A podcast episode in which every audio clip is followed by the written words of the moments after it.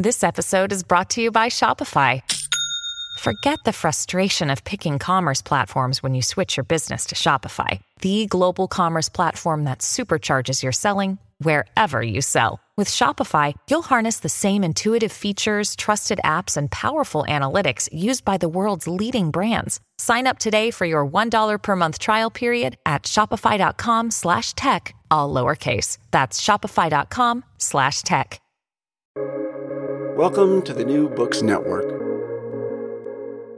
Hello, and welcome to New Books in Christian Studies. I'm your host, Ryan Shelton, and today it's my great pleasure to be joined by Felicia Wu Song, professor of sociology at Westmont College in Santa Barbara. We're here to talk about her new book, Restless Devices Recovering Personhood, Presence, and Place in the Digital Age, just published last year in 2021 by IVP Academic. Felicia, thanks so much for being here and welcome to the show. Thanks so much for inviting me. I'm happy to be here. Well, I can't wait to get into um, this wonderful book that you've written. But first, I wonder uh, could you share with us a little bit about yourself? Yeah, sure. So, I am a sociologist, as you mentioned, um, but I kind of came to that through a windy way. I was a history major as an undergraduate, did a master's degree in communication studies. Um, and then finally found my way to sociology um, at the University of Virginia. Um, and prior to teaching at Westmont College, um, I spent several years teaching at Louisiana State University um, in a journalism school down there. Um, but I've been interested in the social and cultural effects of media and technology all throughout. And so I uh, have been studying virtual communities, you know, pre social media, if anyone remembers that time, and have been glad to finally be able to write a more general book uh, about um, our life with technology, which is what I've always been after. Oh, that's so fantastic. And and this is this is the the general book on technology. So I wondered just to get us into the book, what's what's the big idea of the book and, and maybe what kind of prompted you towards this uh, area of research and, and writing? Yeah, so the big idea is oriented around an observation of growing discontent um, that I see in the students that I teach and in the people that I interact with about the texture of our lives with um, our digital technologies. And so the book is, in many ways, um, a pairing. It's a pairing of a sociological diagnosis of why we um, feel so overwhelmed by um, our digital devices and why it's so hard to make changes in our lives. And the argument is that it's it's it's not just because we're weak-willed, um, but that there is entire systems uh, and structures that make it very difficult um, to make the kinds of changes we might want to make um, or shape the kinds of lives we want to live um, in this digital age. And then after the sociological diagnosis, there's a theologically informed prescription that says hey if if you're a person of faith if you're working with a toolbox of christian theology and heritage there's actually remarkable resources there um, that uh, you can look to and start exploring that uh, might give us really great um, insight and even concrete um, suggestions about how to start. Uh, I think a lot of us like to put it this way how to reorder our lives, um, reorder our relationships um, with our devices and with our technological um, practices. Um, so it's a sociology and a theologically informed book. I love the the way you described it just now as, as a prescription. And one of the things that I found so um, refreshing about your book in that kind of the the pairing of the the diagnosis with the prescription is these kind of interwoven throughout the book you have these very practical sections that you call the freedom project. So i wonder if you could share with us a little bit about what what you're doing there and and how that became part of your of your book. Yeah.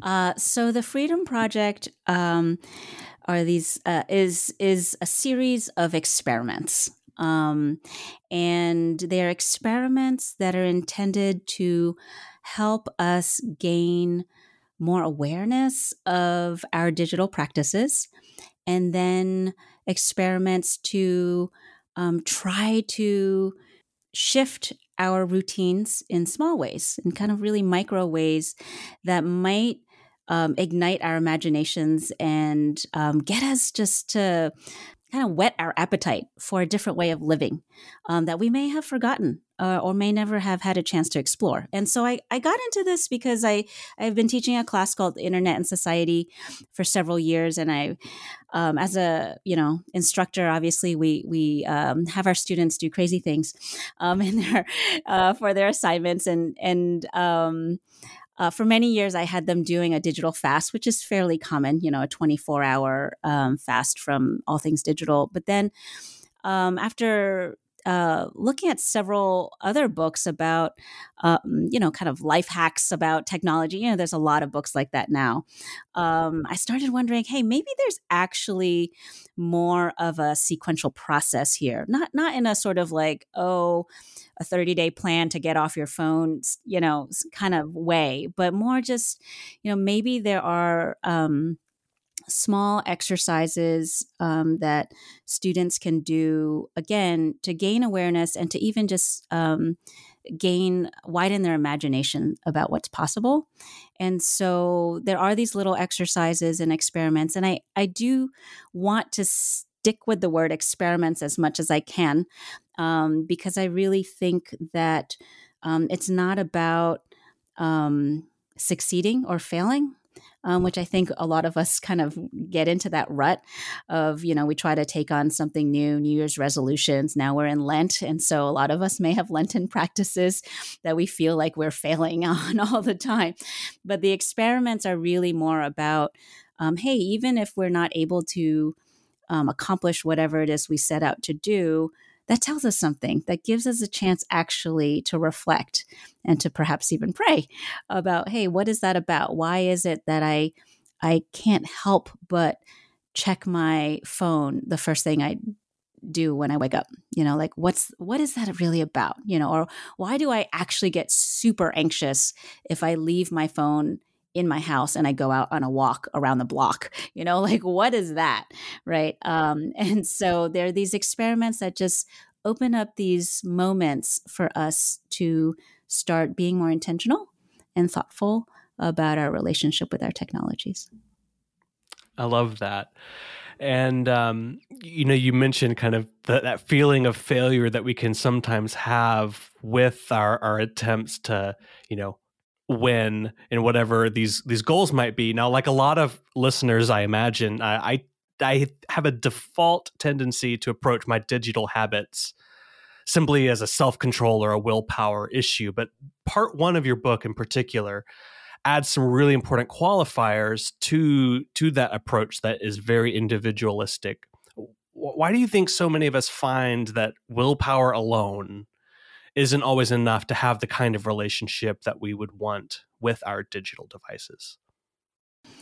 Yeah, so I I think part of the the dilemma we're all facing is that even if we as an individual might want to make certain changes like oh i want to get off of social media because it's really not helping my mental health for example right it's it's very difficult to just get off when our the majority of our social lives or maybe even professional lives are bound up in it right? And and, and this is the sociological i think insight that's helpful that says hey we need to actually look at the ways in which our digital devices and our digital practices mm. have become enmeshed in the the common social practices that we have right? They're enmeshed in our work life. They're enmeshed in our school life. They're enmeshed in our relationship in our community church lives right? They're um, we, we use the term institutionalized right? That these practices have become institutionalized in such a way that to pull away from it right or to minimize or reduce our interactions there is to actually threaten the foundational relationships and capacity to be a good colleague um, or uh, to do well in school. And, and so it, it is the enmeshment, right, that makes it very difficult to actually um, pull away in some kind of individual way. There's also the fact that we aren't just battling the little box, the little uh, device that we're holding, right? That box is merely a portal um, through which an entire industry of tech companies um, and corporations that um, have invested a lot of energy, research, expertise, financial resources to to create services and platforms that are not only alluring but are intended to be addictive, right? They are intended to draw us in and keep us there, um, because that is what the industry's business model, right, is based on. It is based on, as many call it, the attention economy, right? That our attention is what um, keeps the the wheels turning um, for the tech corporations because they sell our attention to advertisers, right? Um, and they're gathering data constantly on what we click and what we spend time on um, to curate our attention, right? So that that that they they have better knowledge every day about what will keep our attention. Um, and so so we are confronting that every time we are confronting our devices after I remember after reading for the first part of your book, I, had this a similar kind of dread as I felt after I watched the Netflix documentary The Social Dilemma. Only in this case, fortunately, I was only halfway through um, your your book, and so there's there's more uh, that you had to say about the uh, about the dilemma, and that's where we turn to in part two. So you address some of the um, the tools that we find in the Christian tradition? And is there good news after all for addressing some of these problems? yeah. Um, so I think there's two ways we could go at it. Um, for some of us, it helps to um, start um, from an intellectual side, um, and and um, that's how we imagine our way into solutions. And so I think the thing with our devices um, is that I, I think the problem that we need to address isn't so much what do I do with my or like what's the deal with our technologies today? Like how do we understand our technologies better so that we can relate to it in a more healthy way? I think that's a wrong question in some ways. I think at the core the real question is what does it mean to be human? How do i live a life that lets me uh, be as human as possible? Right and so for people of faith, that that gets us right into the area of theological anthropology, right? Like what does it mean to be human in relationship to God? And um, what does the Christian faith have to say? And so I, I think there are a lot of resources there that um, we can talk about with regards to thinking about um, our inherent relationality, right?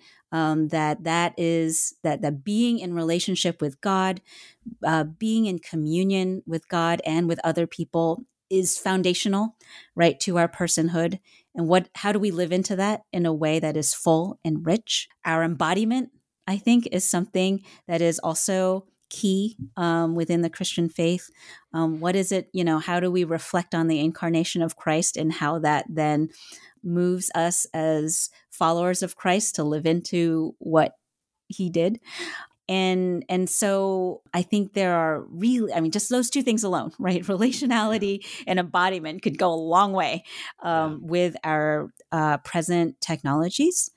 And then on the praxis side i think the the heritage of spiritual disciplines are are right there ready for us to think more about in our contemporary context and not merely think of it as something for the desert fathers and mothers or merely for lent um, but to think about it in relationship to well uh, with our devices you know thinking about like hey what does it look like to foster a life where there is solitude what does that mean really mean right what is the what is the value of solitude in cultivating a, a rich interior life right? Or a life in which one can even heed the Holy Spirit um, or be able to uh, read scripture without um, thinking about 50 million things that are flooding into our minds, right? Um, so, solitude, silence, Sabbath.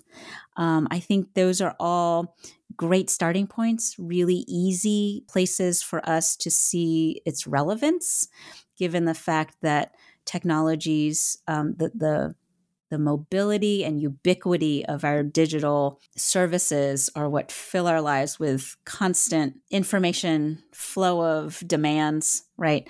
Um, and that's the stuff that's often what's exhausting and frustrating for us. And so i think there are these resources in the christian faith that we can explore as individuals, but even more importantly, I think we can explore as communities, right? As church communities. And that gets back to your original question about the individual willpower that I think in the end of the day, we can do things as individuals. But the church is such a beautiful institution that's already there, right? It's a it's a community that's already there, that's already invested in what it means to be human, right?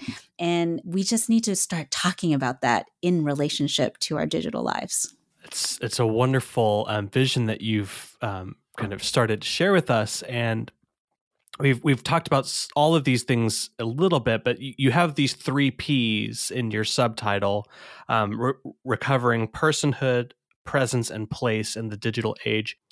I, I want to zoom in a little bit on those last two, on presence and place. What do you think, especially coming in the the, the heels of these COVID um, pandemic waves that we've had? How how does um, a theological anthropology of presence and place really help to um, speak into some of these concerns? Yeah. Um, it, it, was certainly interesting finishing up the book with the pandemic already having descended upon us. And um, if there's anything good uh, that hopefully uh, might come out of this incredibly um, challenging um, time for everyone, is that because of the degree of isolation and and quarantine um, that everyone had to undergo, hopefully it it actually renewed our sense that there is something distinct and necessary and beautiful about being present with each other in proximity, not through the screen, um, but to be embodied with each other and I think the the notion of presence you know whether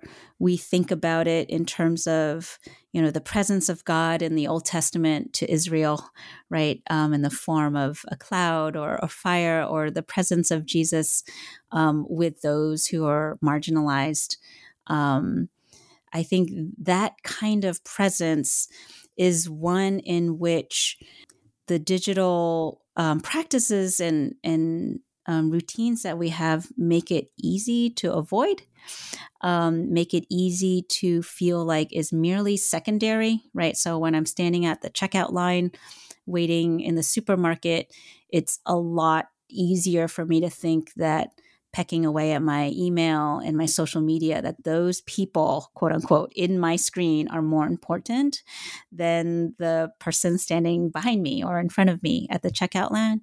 Um, and so I, I think what the theological anthropology from christianity suggests to us is no no no the presence that we inhabit um, with each other right that there is um, the glory of God, right, in each of us, waiting to be recognized, right? And that uh, therefore we need to be attuned to it, right? Yeah. We need to be attuned to to what there might be, what potential opportunity there might be to bless someone or be blessed um, by each other's presence, and that's incredibly challenging um, in our contemporary lives to live into with regards to place, I think it's it's quite similar. Um, I think it's easy to think um, that the only things that are sacred are people, even mm-hmm. and even though we forget that too, um, that places are sacred as well. Um, whether we think of it as Um, I think it's a lot easier for many of us if we live in beautiful places to think about nature um, as being the place where God inhabits, which surely God does. But I think even when we are in urban settings, um, the place of uh, the the distinctive history and culture in a particular place um, is also very rich with the presence of God that um, so many so many of us just ignore, um, or we pass by, whether out of routine, um, or just we haven't had a chance to um, learn to cultivate eyes to see.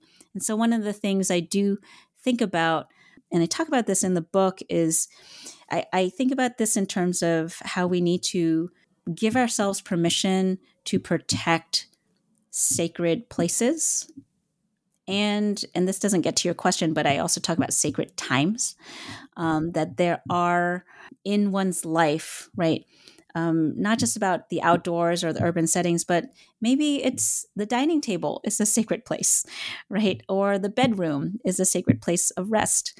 Um, and we should give ourselves permission to protect that from all the sound and fury um, that comes to us through our laptops and devices. You know, we don't need to be legalistic about it, um, but it can be something that we can just celebrate as, hey, this is a, a special place where we meet with family and friends, where we experience delight. Um, we experience each other's glory um, that is rooted in God, and and that's just something that is we have to be intentional about right now because the devices are just so ubiquitous. I'm so tempted to keep going all day talking with you about these things. Um, it's it's so interesting, and of course, there's so much more than we've been able to cover in this book. But you've been generous with your time with us today. But before we let you go, I wonder, what are you working on next? What can we be looking forward to from you?